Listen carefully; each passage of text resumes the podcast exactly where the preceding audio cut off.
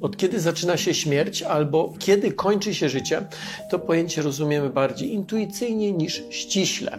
A co o śmierci mówi nauka i na co najczęściej dzisiaj umieramy?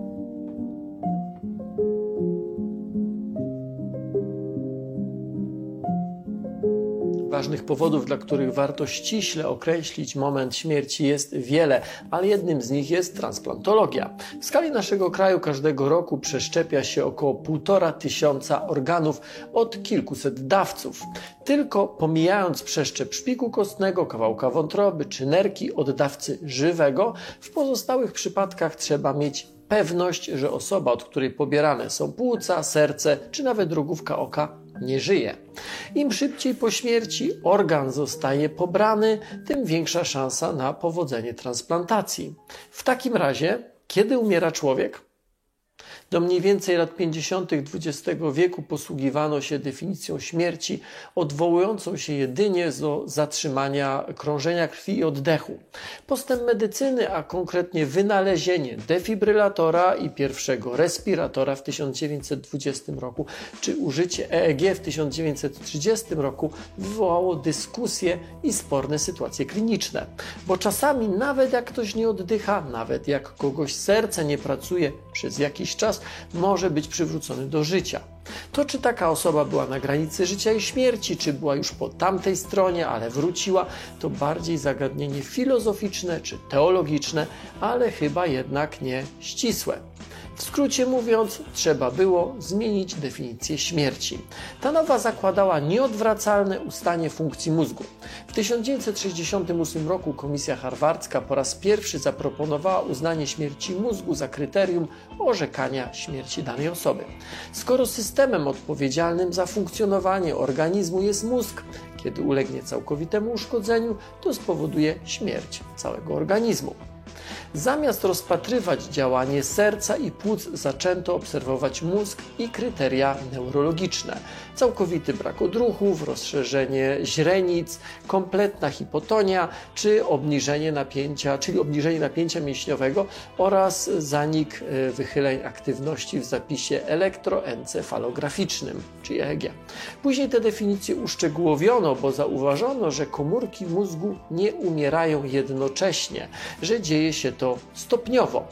Ta nowa, ta uszczegółowiona definicja mówiła więc nie o śmierci całego mózgu, tylko o śmierci pnia mózgu. Znaczy to, że za nieżywego uznany może być ktoś, czy jest ktoś, w kogo w niektórych komórkach y, mózgu wciąż zachodzą procesy życiowe, kogo mózg partiami wciąż jest aktywny. Definicji śmierci jest użyte twierdzenie mm, e, trwała utrata wszystkich funkcji pnia mózgu. E, słowo trwała czy trwale oznacza utratę funkcji, która nie może powrócić spontanicznie i nie może zostać przywrócona na drodze interwencji medycznej. Dlaczego w definicji jest akurat pień mózgu? Bo to w nim znajdują się pierwotne ośrodki odpowiedzialne za utrzymanie funkcji życiowych, w tym ośrodek oddychania, ośrodek regulujący pracę serca, ośrodek regulujący ciśnienie tętnicze czy ośrodki odruchowe naszych zmysłów, zmysłów, ale także ośrodek odpowiedzialny za utrzymanie przytomności. Jeżeli mózg to komputer, to pień mózgu to procesor, który zarządza tym, co najbardziej podstawowe, e, w tym e, tym, co koordynuje dostarczanie komórkom tlenu i energii. Gdy to zostanie trwale uszkodzone, mimo tego, że niektóre komórki jeszcze jakiś czas mogą żyć z zapasów, gdy te się skończą, te komórki umrą. Oczywiście zarówno oddychanie, jak i dostarczanie krwi można dzięki technologii zlecić maszynie. Tyle tylko, że podtrzymywanie tych funkcji nie przywróci prawidłowego działania pnia mózgu. W praktyce osoba podłączona jest do, aparat, do aparatury ratującej życie tak długo, znaczy przedłużającej życie tak długo, jak są wątpliwości, czy pień mózgu jest trwale i nieodwracalnie uszkodzony. Gdy pojawiają się co do tego jakiekolwiek wątpliwości, stosuje się konkretną, opisaną w szczegółach procedurę, opisaną w konkretnym obwieszczeniu Ministerstwa Zdrowia. Póki nie ma pewności, taka osoba jest cały czas podłączona do koniecznej aparatury. Pozostaje jednak pytanie, czy to, że dzisiaj nie potrafimy naprawić pnia mózgu, oznacza, że kiedyś się tego nie nauczymy? Absolutnie to tego nie oznacza. W przeszłości bez respiratorów i defibrylatorów zatrzymanie akcji serca czy zatrzymanie akcji oddechowej oznaczało śmierć. Nie dlatego, że w tej sprawie ludzie się mylili, tylko dlatego, że nie mieli wsparcia technologicznego. Nic z tym nie mogli zrobić. Podobnie jest dzisiaj. Nie ma sposobów na przywrócenie do życia pnia mózgu, ale to nie znaczy, że w przyszłości takie sposoby się nie pojawią, takie sposoby się nie znajdą.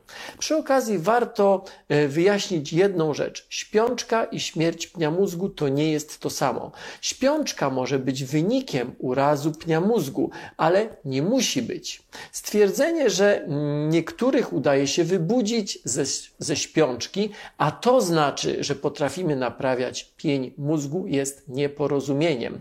Od czasu do czasu w mediach pojawia się jakiś głośny przypadek, wybudzenia kogoś ze śpiączki. E, po pierwsze, to wcale nie jest aż takie rzadkie, jak mogłoby się wydawać, a po drugie, ten przypadek czy te przypadki nie świadczą o tym, że lekarz wyleczył czy że lekarz przywrócił do działania niedziałający wcześniej pień mózgu. Znaczy tyle, że śpiączka była najpewniej, czy że była spowodowana innymi czynnikami, albo że nie cały pień był uszkodzony, tylko jakiś jego fragment. Patrząc na ostatnich 100 lat, a nawet na ostatnich kilkadziesiąt, zmieniały się nie tylko definicja śmierci, zmieniała się częściowo dlatego, że coraz lepiej poznajemy człowieka, ale także, a może przede wszystkim dlatego, mm, że mm, mamy miejsce, czy jesteśmy świadkami niesamowitego rozwoju technologii. Ten rozwój technologii przesunął granice pomiędzy życiem a śmiercią. Mówię tutaj o e, technologiach medycznych.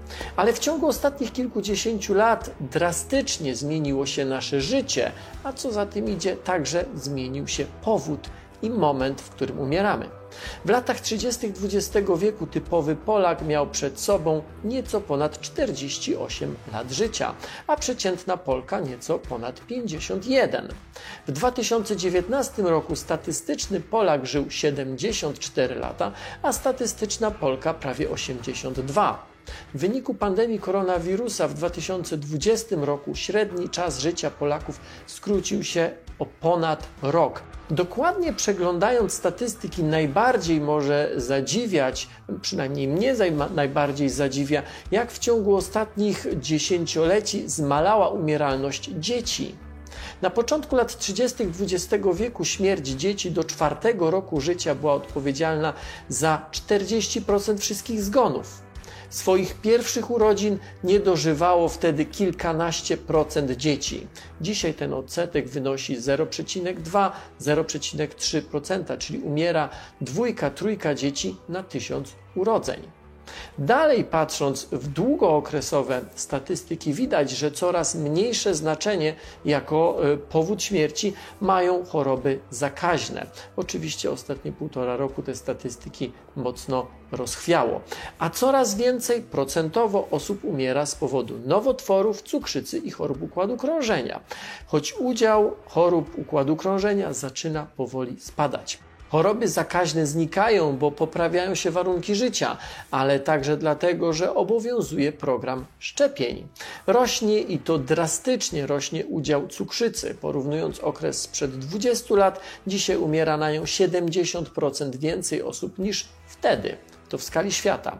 Niektóre z dziesięciu najczęstszych przyczyn śmierci w 2000 roku nie są już w topowej dziesiątce. Zgony z powodu HIV-AIDS spadły o 51% w ciągu ostatnich 20 lat.